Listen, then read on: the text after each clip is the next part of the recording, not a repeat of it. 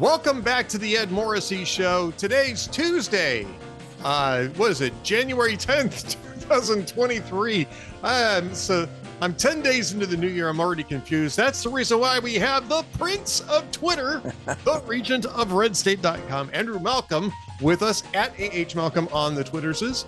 Uh, and uh, redstate.com is where he posts his VIP content um, several times a week actually pretty much every day these days, right, Andrew? Uh, frequently, yeah, yeah. Wow. So it's, it's uh, working. You know, keeps keeps my mind going, Ed. Well, then you're you're one ahead of me. yeah. You're you're out in front of me on that one there. So I, I don't know what to tell you. But uh Andrew, I mean, there's i mean you've got a column up today. You've got your malcolm on the right we want to talk about. We got to talk about what happened what happened last week in the in the house of representatives because that's interesting. But the very first thing we got to talk about is this um, tweet from uh, yesterday. This would be sunday. In joe biden's uh, visit to the border. Joe biden finally visited the border and apparently joe biden's breathing suit finally visited the I you know it is so weird. It's on my timeline, and uh, uh, he's he's visiting a, a, center to I don't know do something for the illegal immigrants. He's talking with a woman pretending to care, and he's standing still, and the back of his suit is is moving in and out like he's breathing. It's the weirdest thing. I didn't see this. Somebody else did and I watched it several times. I thought, well, this is this is weird. A lot of people seem to agree. It's it's uh, there's no explanation for it. I mean, he doesn't have a breathing tube in. Uh, I, I, I you could think it might be some kind of a drug pump. Uh, if it was a lightweight Kevlar vest, it it it shouldn't be breathing. oh, I have a I have a I have a solution to this. I I have a, a I have a I don't know if it's a solution, but but I have one possibility is that maybe he just wears cheap suits. Yeah. maybe it just doesn't fit very well, and every time he moves, it bunches up and back. Yeah, having I, I having know, owned a number of cheap suits in my lifetime, I could. Tell I figure that, but if you watch his shoulders, they're not moving. Yeah, they're not. But moving. the back of his jacket is, and it's. uh weird. What can I say? Um, you know, I wrote a few months ago. I wrote about this thing on the side of his neck. This it looks like a terrible growth. He's never explained what that is. I said, "What the heck is that on Joe Biden's neck?" Uh, and now we got this. Um, but he's yeah, yeah. Well, don't don't um, question don't question his health, Andrew. It's a you know you can't question anything these days. No, no, that's that's uh, that's true. Uh, and and you know, and he says you you had your column, you had your well, it wasn't a column, but you had a post today about how he's going to he's going to move to the middle for 2024. Yeah. yeah. Joe Joe, that's the God's truth. Biden is going to change his tune. Yeah, that and five bucks will get you a cafe latte over it's well more like seven bucks these days yeah. at Starbucks. Yeah, you know this idea that Joe Biden is suddenly going to rediscover his centrist uh, inclinations is absurd. This is a guy who I don't think he's ever really been a centrist anyway. He's just been very good at telling people what they want to hear. Um, but I think yeah. his natural inclination is to be a big government interventionist. And he spent the last two years doing that, even though he knew that he didn't have the math in the Senate to pull it off. I, I, I don't buy for a second that this guy's gonna that this guy is going to be smart enough to triangulate back to the center. You know, Bill Clinton did pull that off. And well, he, he did, but he was, I mean, he actually did. And he went along with some things and, yep. and negotiated. And he didn't call um, uh, Newt Gingrich the devil. I mean, he's just, yeah, he was, he was a pol. He was a snaky pol, and and it worked. Uh, I guess you know you have to expect that, but uh, uh, gee, Obama and Biden are just uh, they're cut from another bad suit. Yep, yep, uh, yeah, yeah. It's a whole bunch of bad suits going on, but um, yeah, I, I don't buy for a second that uh, that Joe Biden is going to tack to the center over the next two years. I, if for no other reason, I don't think that the Senate Democrats are going to allow him to do it, and I'm really sure that the House Progressives aren't going to let him do it. They they're looking for a they're they're spoiling for a fight. Both sides benefit from a fight. Neither's unfortunately, and I'm I'm not saying that this is good, but I'm telling you that right now, Hakeem Jeffries is not a centrist he doesn't benefit from a centrist agenda. I didn't delve this this deeply into it in my post, but progressives make up what is it about 60% the, the house progressive caucus well maybe not 60% but there's what 95 members or, or at least there was there were prior to um, the midterm election? So it's still a significant part of that caucus. That caucus is 213 members if you got 90 or so of those who are in the progressive caucus, well, you know, that's that caucus is going to get a lot more vehemently activist um, as they see uh, the possibilities of uh, Republicans combining up with some of their moderates to pass legislation. They're going to try to block it. So, besides which, Biden wants to be FDR and LBJ wrapped up in one. He still yeah, wants good luck. Yeah. I mean, yeah. if he had 60 members of the Senate, he wasn't going to pass some of this stuff. And with the Republican House, it's not going to happen at all. They're going they're going to it's going to be it's going to be trench warfare in the Beltway. Speaking, yeah. Speaking of which, Andrew, yeah. how late did you stay up on Friday night to see the trench warfare going going on? no, not very late. Not very late. I I, I figured uh, I didn't know it was 15, but I figured it would be going on a while. And you, but going on all I mean, weekend.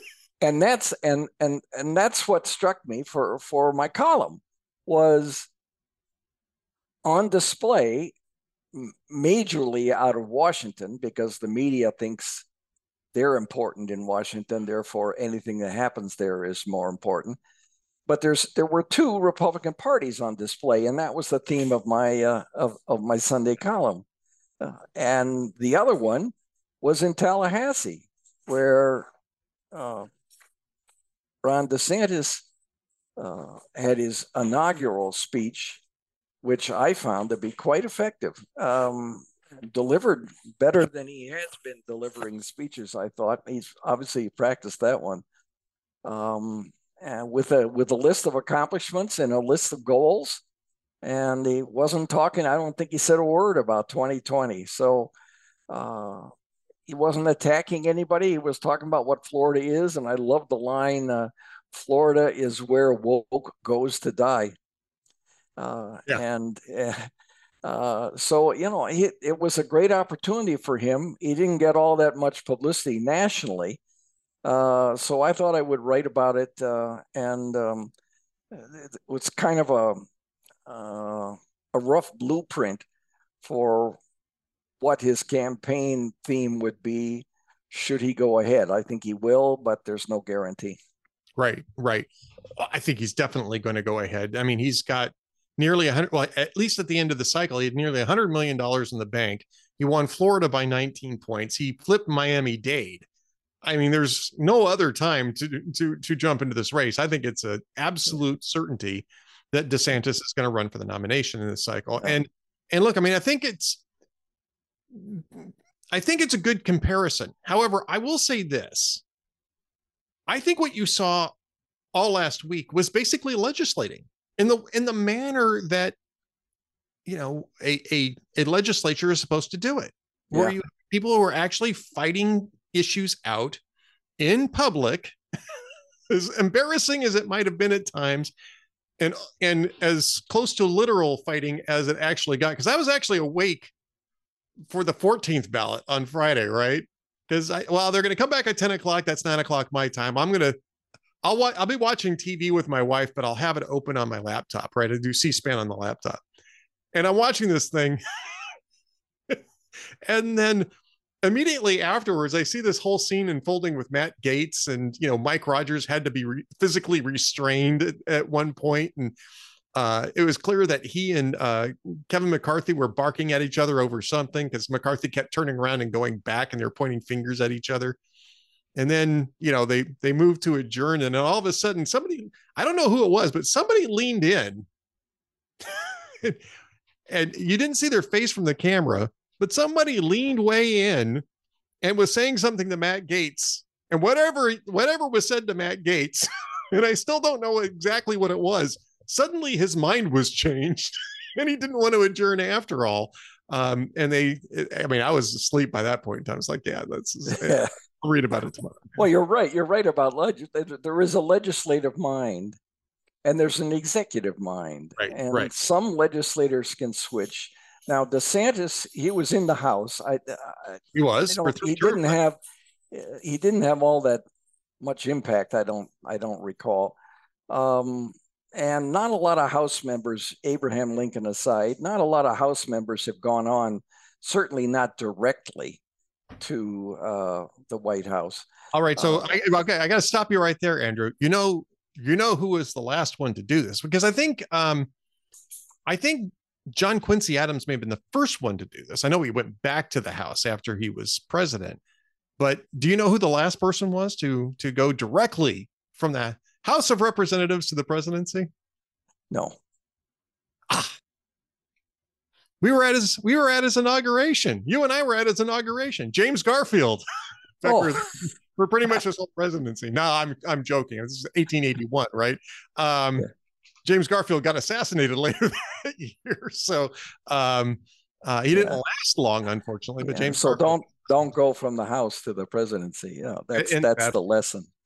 Well, but it, my my one of my points in the column was Democrats uh, instinctively turn to Congress for their candidates. I think with uh, one or two exceptions since the Depression, all of their vice presidential candidates have been from Congress. And yep. many, many of their presidential candidates, uh, both in in 2004 both of them uh, edwards and um, and uh, what's his name kerry were uh, were from the senate. It's it, republicans not always but republicans tend to go for governors and um, or executives. Uh, i mean even wendell Willkie back in 1940 he ran a huge power company. Uh, and he was the he didn't he didn't win obviously um, and uh, George H.W. Bush, he had so many executive jobs. Um, he wasn't the governor, but his son was. Um, so uh, it would make a lot of sense traditionally or historically for Republicans to find a governor. Uh, this time, they they seem to like those guys. Well, it, it, does make sense. I mean, their, their last pick was somebody who was an executive in the private sector, right? Uh, now, yeah. I would argue maybe the wrong model of executive in the private sector. They picked somebody who ran a family business rather than, say, a large corporation with lots of different competing interests, where you're basically dealing with shareholders and other stakeholders and uh, you know that that type of thing. But they have been generally focused on people who had achieved something in executive terms. I mean, McCain may have been the one exception, right? I mean, you you go back and take a look at this. Mitt Romney, you know, Donald Trump. We've already got we already covered Donald Trump. Mitt Romney was, you know, a, a, a was the CEO of Bain and um, you know did all sorts of different things as an executive. McCain being an exception came out of you know. Yeah, but McCain McCain was the heir apparent right? He lost. Yes. He lost to George W. So it was his turn by 2008. Right. So George W. was was a governor, um, and then Ronald, Ronald Reagan. Ronald Reagan was a governor, but I mean Bob Dole wasn't. So I mean there were, that was a mis. I don't want to say it was a mistake, and that didn't work. It didn't work. It didn't work. um, but you know George Bush was vice president. It was one of the rare occasions of a vice president winning election um, succeeding his um, his former running mate um, without there being uh, a transition due to death or resignation. And you and, could argue you could argue that that that was basically a third Reagan term. Oh, definitely was a third Reagan term. There's no doubt about it. It's a third Reagan term. Um, but um, then you got to go back to Nixon. Nixon wasn't an executive. Well, I, I take that back. Nixon was vice president for eight years. So yeah, I mean, Republicans, I think, really do favor the executive model, and I think it works. And you know, Democrats have been successful with it. Bill Clinton, uh, for all of the different I, Eisenhower, Eisenhower, Eisenhower was a, you know, was the uh, commanding supreme commander. Yeah, that's pretty executive. That, that, that's, that's super executive. That's really, really, really executive. But, you know, Democrats have followed that model from time to time too. Um, I mean, FDR was Secretary of the Navy, which is a executive branch job at least, um, prior to being um, prior to being president, was a you know businessman as well. Um, and so, I think that it's. I mean, I just for myself, I prefer the executive model for an executive uh, for an executive um, office. And DeSantis if you're going to do something like that, if you're going to go from legislator to executive, it's better to do it at the state level and to prove your your worth. And look, I mean, DeSantis four years ago got elected in one of the thinnest margins in the country, right? I think it was like 0.18% or something like that over Andrew Gillum, who then completely self-destructed, right? Gillum completely self-destructed, is under investigation for corruption anyway. Um, and from that, Four years later, just four years later, he defeats a former governor of Florida by 19 points and carries Miami Dade. I mean, when you're looking at that, and you you see that and, and, and you're comparing the two things the you know what happened in the house of representatives over the last week or so and uh, ron desantis's um, presentation it's not difficult to figure out which ones republicans really want to highlight yeah january yeah. right yeah, exactly. It's um, well, it's it's it's interesting what the collective party proclivities are, and uh, like you, I prefer I prefer the executive uh, the executive level. Yes, yes. So that's one of your. Uh, we don't want to give away the store here. You go over there, you sign up for VIP, you read what Andrew has to say. Better yet, sign up for VIP Gold so you can do VIP on all of our sites. Um, then you go to Malcolm on the right. Uh, Florida's governor, uh, this, uh, Ron DeSantis takes the stage and sets another stage, and it's sort of a continuation of what you're talking about here, right? Right. Yeah. Exactly. Um, that one was uh, basically looking at the uh, the contents of the speech alone, not the bigger political picture. Right. Uh, and I've I found the speech. Uh, a lot of people didn't because they don't want that narrative. But I found the speech to be impressive. He had he had uh, ringing phrases in there um, and things that could be campaign themes uh, and uh, declarations of firm intent, decisiveness, um, which is not what we saw in the House fight. Uh, so um, I think a lot of people will find that uh, compelling. You know, it's so early. You can't you can't be making any predictions, but he certainly at the moment seems to be the prime challenger for uh, a Donald Trump if Donald Trump stays in the race. Yeah, you know, and I think that there are going to be other people jumping in the race. I mean, there was a oh, there will be, and uh, well, and Mike Pence, for instance, he was in the House. Then he decided to because he wanted to get more politics. He went become governor of Indiana for two terms. Um, right. And Nikki Haley was a successful governor for two terms. Mike After Pompeo. in Congress, yeah. Yeah, Mike Pompeo. And, you know, you could argue that being an ambassador is an executive level job. Absolutely. She was she was in Trump's cabinet.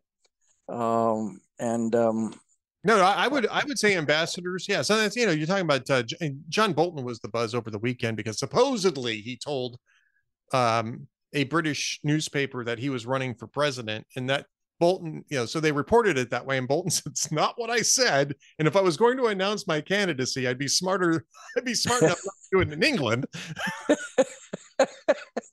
yeah, yeah, yeah. Really, it makes no yeah, sense. yeah, he was talking about it in in terms of a hypothetical. If I was going to run for president, et cetera, et cetera, and you know, we are used to that here in the United States because we know about the you know the, the the the laws that kick into place once you've made an official declaration of a candidacy. All of a sudden, there's all sorts of rules and regulations that you have to comply with. Um, so I think the American press is a little bit more cognizant of those those yeah. sorts of um, caveats, if you will, uh, than our than our friends across the pond are. Uh, I want to talk to you though before we get uh, before before we run out of time here. I want to talk to you about a media story because you've you've spent over 50 years in the media, which is amazing because you're only 37. 39, yeah, right. 39 years old. That's right, 39 years old. I'm and sorry. I don't look a day over 38. There you go. I agree. Wait a minute. Let me take a look at these glasses here. Let me just. Yeah, yeah, right. I think you need the cleaner. Um. All right. So. Um. It, it reminds me when I was a little boy. I've been wearing glasses for many, many years since I was in grade school, and oh, okay. uh, yeah, and um, I wanted to when they told me I might have to. I, I just thought that was that would be the most exciting thing. So I can't complain, and I'm not complaining. But I would wear glasses, and every once in a while, my mother would say, "Let me let me see those glasses," and she would take them and hold them up to the light and go, "Oh my god!" I didn't pay any attention to it, right? So she would clean the glasses, and and I would put them on and go, "What is daytime?" It was it was uh yeah. Anyway. All right. So the Washington Post today broke a big news story about a new study that determined that, and I know you're going to have to, yeah, I'm glad you're sitting down. Yeah. Might stun you. But it turns out that memes with Hillary Clinton arm wrestling Jesus actually didn't convince any voters to change their votes in 2016. no kidding. I, I mean, I, I, mean, I'm laughing about this. yeah, the, the study was about the the Russian disinformation campaign, right? And it's been estimated they spent somewhere between $100,000 $200,000 during a campaign in which the combined total of both campaigns spending was over $2 billion, right? So we're talking about an order of uh, several orders of magnitude larger. And we have there has been an assumption in the media and in government that just the existence of these things correlating with a presidential election means that it influenced the election. And I have been saying since the first time this came up, literally the first post I wrote about this, I raised the question where is there any evidence that these memes on Facebook changed anybody's mind about who they were going to vote for, or even if they yeah. were going to vote? Where is any evidence that shows that? And today, six years later or so, six plus years later, the Washington Post gets around to reporting that, oh yeah, nobody ever actually had any evidence that this did no, damn thing no. in the election. Yeah, it was just uh, conventional wisdom, right? It's I think I I think her gaffe about deplorable Americans. I think that that was much more uh, powerful. Yeah, I mean, the gaffe about deplorable Americans, I think, was probably what lost her the election. I also think the fact that she didn't show up to campaign in Wisconsin and Michigan had a lot to do with it. Yeah. She showed up, I think, once or twice in Michigan. She never showed up in Wisconsin. They dispatched Barack Obama at the last minute to Michigan because the unions that were screaming for weeks were losing. and and they lost in they lost in Michigan. They lost in Wisconsin. They lost in Pennsylvania, where, you know, to give her credit, she was actually campaigning somewhat significantly in Pennsylvania. Um, but I mean, all of this nonsense over the last six plus years, all of the, you know, the disinformation, you know, hysteria can be traced yeah. back to the to to a, an assumption that that the media never bothered to fact check, yeah. which is that the presence of the of these stupid memes, Hillary Clinton arm wrestling Jesus. I mean, that was actually one of the that was actually one of the memes, right? Hillary Clinton's arm wrestling Jesus, and and uh, and that's why you should vote for you know Donald Trump, whatever it was. None of that made any none of that, none of that convinced anybody to vote one way or the other. Why? No, because no. it's nonsense, and that feeds the the disbelief in media and the lack of the, the, the continuing decay of credibility uh, in the media because they buy these things and they and they pass them on. Yeah, you know, Joseph Bernstein wrote a book about this a couple of years ago, uh, talking about the basically big disinfo and the fact that all of this disinformation hysteria and again you got to put that in, in scare quotes because disinformation this is it's just nonsense um but it basically is turned into an industrial complex because it serves the purposes of government functionaries it serves the purposes of media outlets that want to um, that want to be seen as the arbiters of truth and it also serves the the the interests of big tech and Bernstein actually made a really good point was that at first, Mark Zuckerberg was a voice of reason on this. Yeah. Because when he went to Congress, remember what he said? There's no way that this election got decided because the Russians spent a few hundred thousand dollars on memes. Nobody's nobody's making their decisions based on Facebook memes. Yeah. And he got all sorts of blowback from members of Congress. And then he changed his tune. And Bernstein argues the reason why he changed his tune is because he realized that that that that narrative suits Facebook. It makes them look a lot more influential than they actually are. And what is what does that do for you? It gets you more advertisers. yeah, yeah. Oh yeah, the narrative uh, that. Uh, I don't remember in my uh, long reporting career uh, narratives playing such a such an important role. Um, you know, there was always Tricky Dick Nixon and um, I don't know what else. Yeah, but, but, you know, I think that you know, you know, slogans and nicknames. I mean, I think those things tend to have a sort of an organic flow to them, and you report on them because they're part of the organic flow. This is really something else. I mean, this is yeah. something that is just clearly defies all common sense, and then basically punishing anybody who questions those assumptions. And we saw it a lot in COVID. You know, my my friend Adam Baldwin. Oh yeah, about that and in the Amiable Skeptic shows. Yeah, absolutely. It it's um the conventional wisdom is um is dangerous, and you have to be careful. It, it, the to my mind, the internet is a wonderful thing, but it, what it did was, and I've said this before here, it put more responsibility on news consumers to sort out yes. what was credible and what was not. And I'm not sure that they've stepped up to the plate collectively as much as they should have. They just sort of take the one that sounds more compelling or that fits their narrative and uh, and they run with it as opposed to thinking, you know, I'm for him, but this is against his opponent. This is crap. Well, and we know that because the Hillary Clinton arm wrestling Jesus thing was so convincing. I mean, just I mean, the thought of that is absurd on its face. It was absurd on its face six plus years ago when I was writing about it. You were writing about it at the time. I mean, it took six years for the Washington Post to question that. Yeah. Seriously, yeah, I, yeah, it, you can't explain it. They've lost a lot of subscribers uh, in the last year or so, half more than a half a million, I think uh, yep. uh, and uh, online subscribers. And um, uh, the LA Times, I see they well, they're the the Washington Post is offering, uh, I think it was a dollar a week for online all access digital, and uh, the LA Times is offering a dollar for six months. yeah, uh, yeah, that, that's it might be overpriced at that, at that rate. All right. Well, we're almost out of time. You know what's you know what's priceless beyond measure? What's that, Ed? The the jokes of the week. I say that in anticipation because I'm not sure that you have any this week, but no, I got I got some. They're all old, of course. Of course. Uh, um.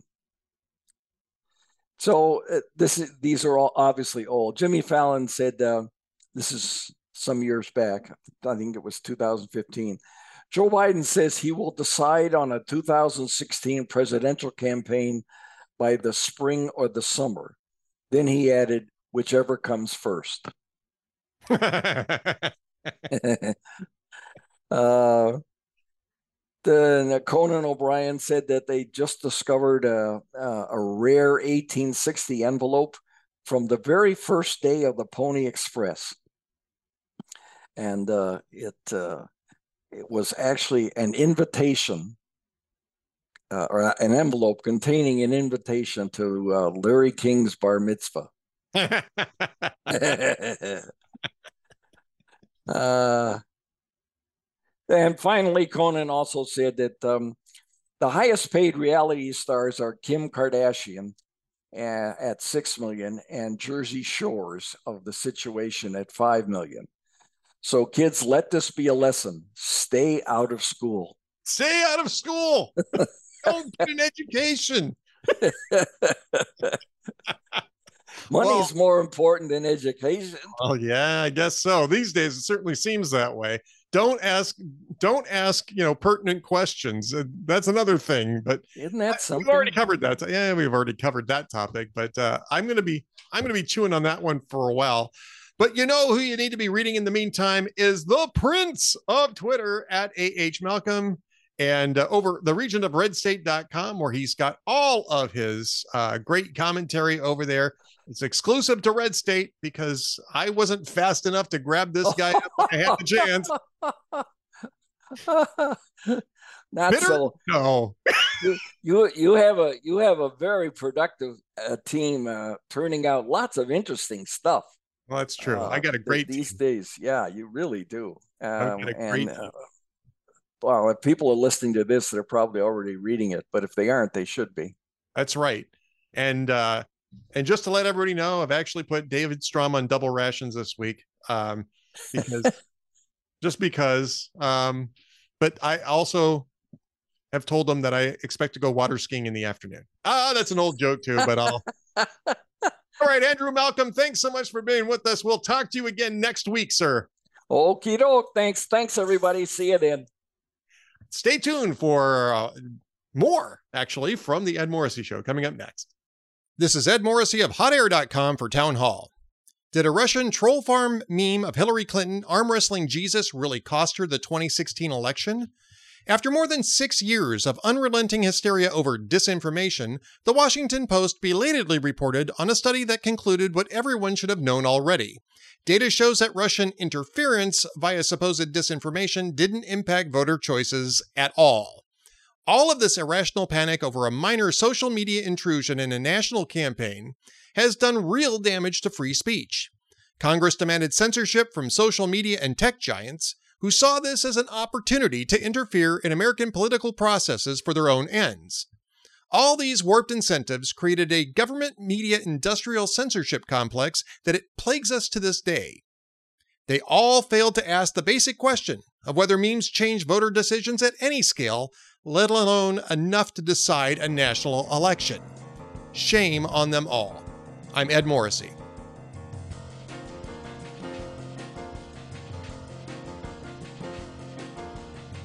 Welcome back to the Ed Morrissey Show. It is now my pleasure to introduce you to Jeff Wallack, who is not only a uh, a voice on Wyoming's uh, one of Wyoming's biggest radio stations. He's also a friend of ours, Jeff Wallack, um, whose uh, whose family has been connected to mine um, uh, for I don't know decades. Jeff, at least maybe a century. Could be a century feels that way sometimes, especially first thing in the morning. I get up and oh yeah, it's been a century or so since I felt good. Um, all right, so tell us a little bit, Jeff, about uh, about your radio station. First off, um, where are you at in, in Wyoming, and uh, and uh, what is it that you do there? Sure. Well, thanks for having me, Ed. Uh, this is pretty exciting to be on your show. I'm in uh, Sheridan, Wyoming, which is northeast Wyoming, about uh, two hours from Billings, Montana, and an hour and a half from Gillette in the South Dakota border. We are on a station called Kicks 96.5, which is actually a country, uh, a Wyoming country station. But I pitched the show to have a conservative talk show, and they ate it up and they gave me uh, time on Saturday mornings to develop the show. And we have now for seven months, we have reached 35 shows on a week, just a weekly show on Saturday. Kicks Yeah. 96.5 is one of the largest stations in Wyoming, especially in the Northeast. They have it's a it's a network called the Bighorn Mountain Radio Network, which is in Gillette, Cody, and in Sheridan, Buffalo area. And I was lucky enough to be invited to host a conservative talk show called Wyoming is Right, R I G H T, uh, Conservative Talk Radio. And after seven months, we got an email accepting an uh, invitation to come on the show by President Trump. Wow. See, now this is this is why we're going to talk here is is that is a big huge deal. Look, I mean, I did um a similar show in the Twin Cities for several years. In fact, a couple of my friends are still doing it there. Saturday, well, afternoon for us. It wasn't morning, but Saturday afternoon radio. We were given some time uh to to launch a you know local state and national politics broadcast on what was already a a, uh, a political you know politics radio station and it was a blast. We had a great time doing this. We did this for I, I was doing it for eight or nine years, and like I said, my colleagues in that endeavor are still doing it a decade later. So I mean, it's been very successful there too. So I know exactly what it's like to to to do something like that. I can tell you that we got a number of really cool guests on that, um, including the governor at the time, Tim Pawlenty. But we never got him as a presidential candidate, and we never got a former president to come on the show. That is pretty remarkable for a uh, for a Saturday morning politics show on a even on a big platform like uh, like Kicks ninety five. Well, I was pretty surprised myself, let me tell you. But um, I'm excited as heck. I'm a big Trump supporter. My hat is Wyoming. I see that.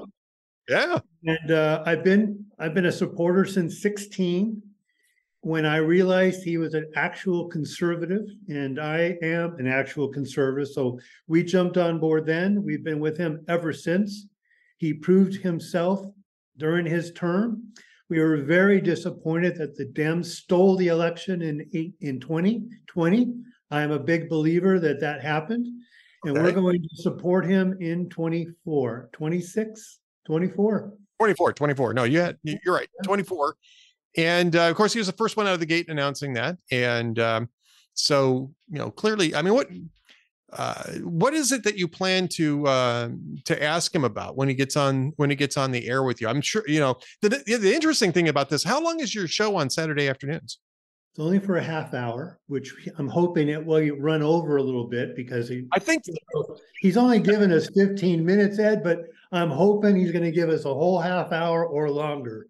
I, I I'm going to tell you, you better you better give a heads up to the station management because Donald Trump likes to talk, and once you get him on the air, he kind of likes to keep going. And it, I mean, I think the other thing you might want to alert them to is the fact that you know you know those hard outs that you know at the top or the bottom of the hour.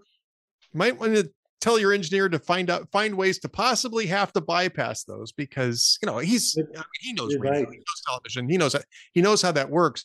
But you know, every once in a while you gotta you gotta bite the bullet and and shave off the advertisers uh, for for a turn just so you can make sure that your primo guest gets his say. And Donald Trump likes to get a say. I think it's going to be very exciting for you. This is Yeah, it is. And I, I've already warned them and our, uh, the producers and, and engineers are aware and ready and all our supporters. I think they're even more excited than I am. So of course.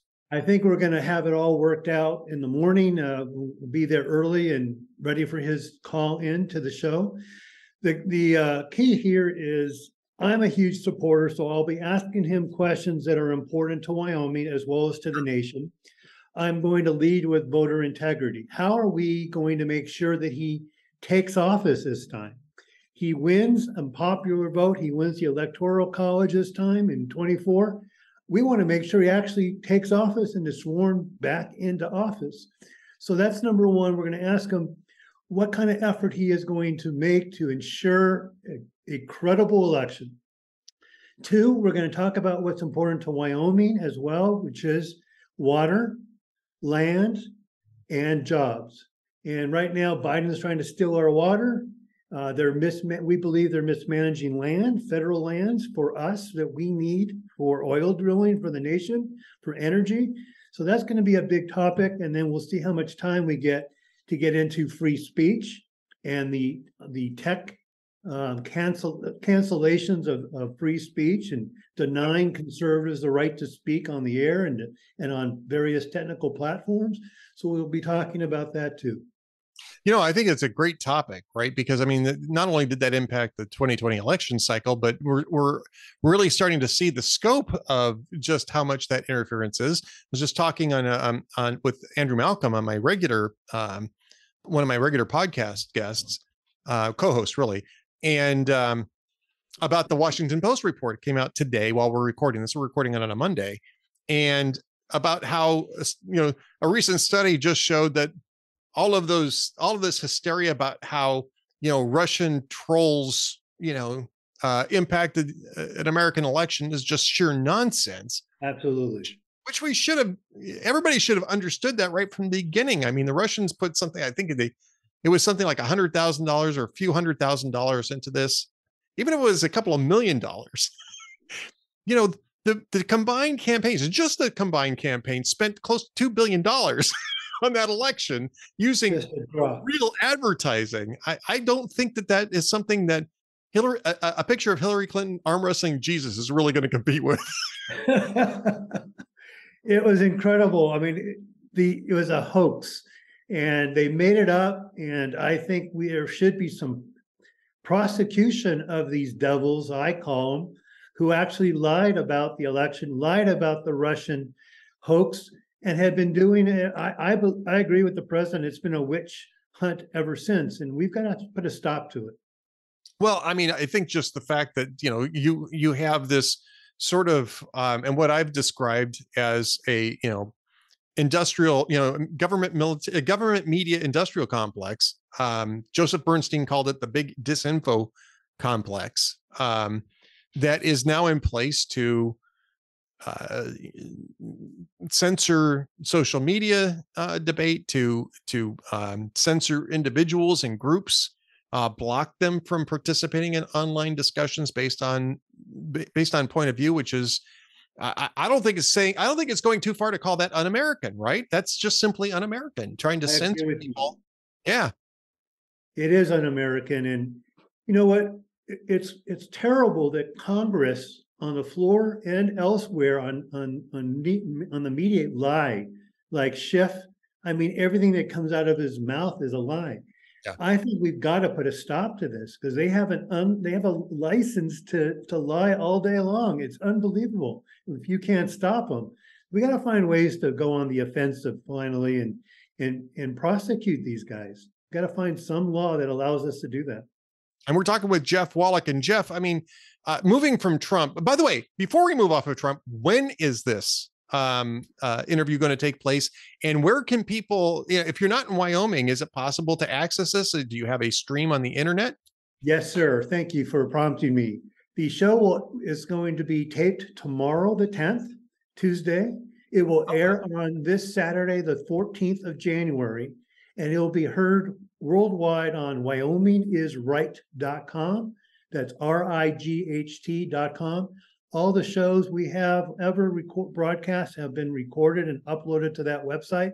So if you have Wi-Fi, you have access to it. You don't have to be in Wyoming, but if you are, if you're in Northeast Wyoming, we encourage you to tune in to hear the broadcast just as we air it for the very first time. So this is pretty good because now you can you can actually edit around the commercial uh, uh, interruptions. I didn't realize it was going to be. I didn't realize it was a pre-record, which is actually the best. right when you're dealing with this, it's the best because if there's an issue that pops up at the last minute, you can get it corrected without losing precious airtime on this. And so, yeah, that's that's that's actually great news. Usually, uh, the host is the one who needs the editing, not the interviewee. So I have time to get it fixed. You know, I'm pretty sure that the people who produce this podcast for me probably agree with you on that. Um, all right, but now that we've gotten that out of the way, I want to talk to you about what happened in the House of Representatives this past week because I think that there's two schools of thought here, which is that this was a meltdown, it's humiliation, it's terrible, it's uh, the end of the world as we know it, and the other, uh, of which, and I have to say, I started out sort of in that camp, but I after talking with my friend Adam Baldwin, I kind of migrated pretty quickly over to the other camp, which is that what we're seeing right now is legislating, negotiating, which is what the House of Representatives is supposed to be doing. And um, I mean, first off, what was your impression of that? And second off, what are you expecting to see now out of the House of Representatives? Well, I had a similar view. I mean, I, I watched the whole thing from start to finish, and I got nervous and more nervous and more nervous. and I'm a I'm a House Freedom Caucus supporter, and a lot of my friends, including Harriet Hageman, who we just elected and ousted Liz Cheney with, uh, is is a member. So, like, I was texting her on the House floor, going, Harriet, if we let this go far too much further, the Dems are going to join with a moderate, a liberal Republican, and they're going to be speaker. They're going to elect that person speaker. We can't have that. And she said exactly what we have to fix or prevent. And um, I switched over and I said, okay, let's just let this play off, play out.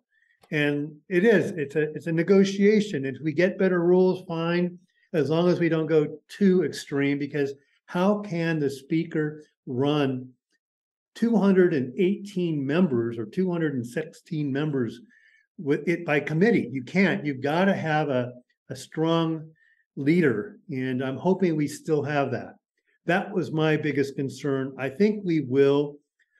I think they're going to give him some time to, to get his feet on the ground and learn this role. It's not going to be easy, though. No, I, I don't think it's gonna be easy. But then again, if you got a five seat majority or you know, a five seat, actually four seat cushion, it's a nine seat majority, but yes, basically it's a four five cushion. It's tight. It's going to be tight. I mean, Nancy Pelosi had that problem, and she, you know, she did actually. You know, people say, "Well, Nancy Pelosi ran it. She was able to run it." Then Kevin McCarthy's incompetent. Yeah, Nancy Pelosi barely ran it, and she kept falling on her face because progressives kept holding the, you know, the infrastructure bill hostage and she kept putting the thing on the floor only to pull it back and et cetera. I mean, it just, it was, people forget, I think, what a, um, you know, what a clown show that it kind of turned into for several months in the house. And I suspect we're going to see a lot of that. And I think people are going to make more of a, a big deal out of it than it actually is. But honestly, Jeff, I think that the main issue for House Republicans in this session isn't going to be moving conservative legislation because it's not going to get through the Senate anyway. It certainly wouldn't get Joe Biden's signature. I think the big issue is really oversight over the Biden administration, right? And a completely constitutional and legitimate function of both chambers of Congress is to provide oversight on the executive branch. And I kind of like what I what I've had to see so far about what they're going to be aiming at. You know, this whole idea of the uh, of having a select committee on the weaponization of law enforcement by the federal, um, you know, by the um, executive branch. I mean, I'm I'm certain that that's probably music to your ears as well as to mine. It is. I agree 100%. I think we've got to cut spending and, and we got to talk about that. We also have to pull together as conservatives and lead the rest of the party.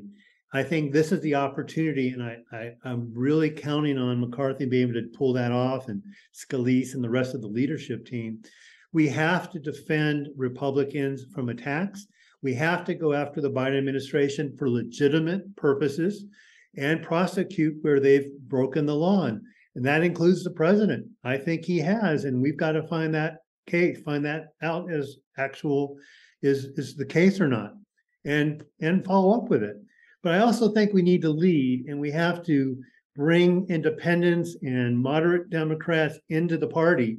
And yep. this is the way to do that because we now have leadership in the House and that we have to represent the party there uh, through legislation and do what they can accomplish. I know it's going to be tough with the Senate, but they have two years, and maybe we'll get the Senate back then. But they got to demonstrate the ability to govern today for two years, get the Senate back, and hopefully we'll get the White House back as well. All right. One last question for Jeff Wallack. It's sure. a trick question. So prepare yourself, Jeff. Here it comes if Donald Trump chooses not to run in 2024, and he might, I mean, it's you know, it's a long, it's a long process. Um, I'm assuming that uh, Liz Cheney is going to get your endorsement, right?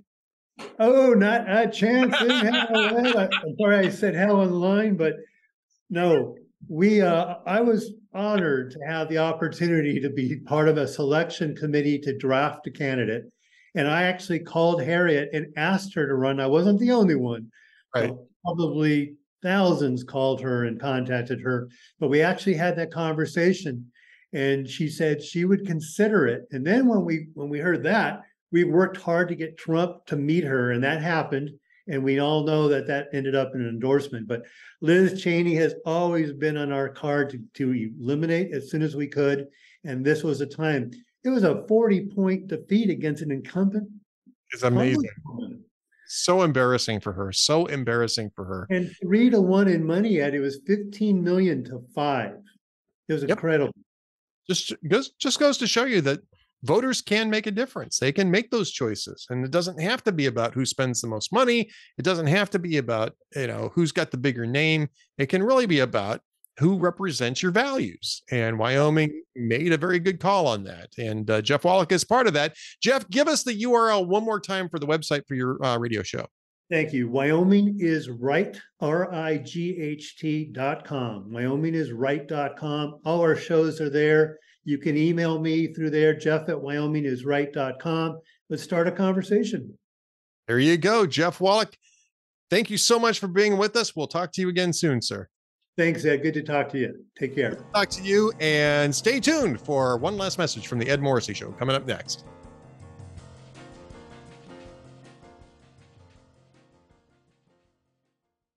Thanks for watching and listening to the Ed Morrissey Show podcast. I just want to drop you a note to remind you that we are still going into 2024 with guns blazing, if you will, and with all sorts of momentum uh, going towards Republicans, even after a disappointing midterm cycle, there is plenty of reason to be hopeful about what's coming up in 2024. There is also plenty of reason to worry about the impact that big tech and government agencies like DHS are going to have on the political debate, especially on big social media platforms. That's why it is still more important than ever to support uh, Hot Air and our other town hall properties by becoming a VIP or a VIP Gold member. Now, being a VIP member or VIP Gold member means that you can comment on the posts and the comment sections are getting very lively. Great comment sections. We're really getting a good commentary out there in the in the com boxes. But you also get exclusive content such as Duane Patterson's twice weekly columns, Tom Jackson's twice weekly columns from Florida, which is going to be a key uh, battleground in 2024 and a key indicator, especially if Ron DeSantis does get into the race as we expect, of where the Republican Party is going to go. We've got the Amiable Skeptics with Adam Baldwin and I, twice weekly, two episodes a week. Uh, our video presentation exclusive for VIP members. Plus, we have the VIP Gold chat with Cam Edwards of BearingArms.com. It's the most fun hour of the week. And I can tell you that both Cam and I will every single time make that claim. The most fun hour of the week, and our VIP Gold members get a chance to participate in it by putting in their comments and questions, and we respond directly to those. In fact, that's the entire reason for having that one hour chat on Wednesdays at 1.30 Eastern Time. Uh, if you're a VIP or VIP Gold member, you can uh, you can be part of that, and you can use the promo code Save America, Save America, and get a 25% discount off of VIP and VIP Gold membership. So be sure to do that. Thanks for your time. Thanks for watching the Ed Morrissey Show.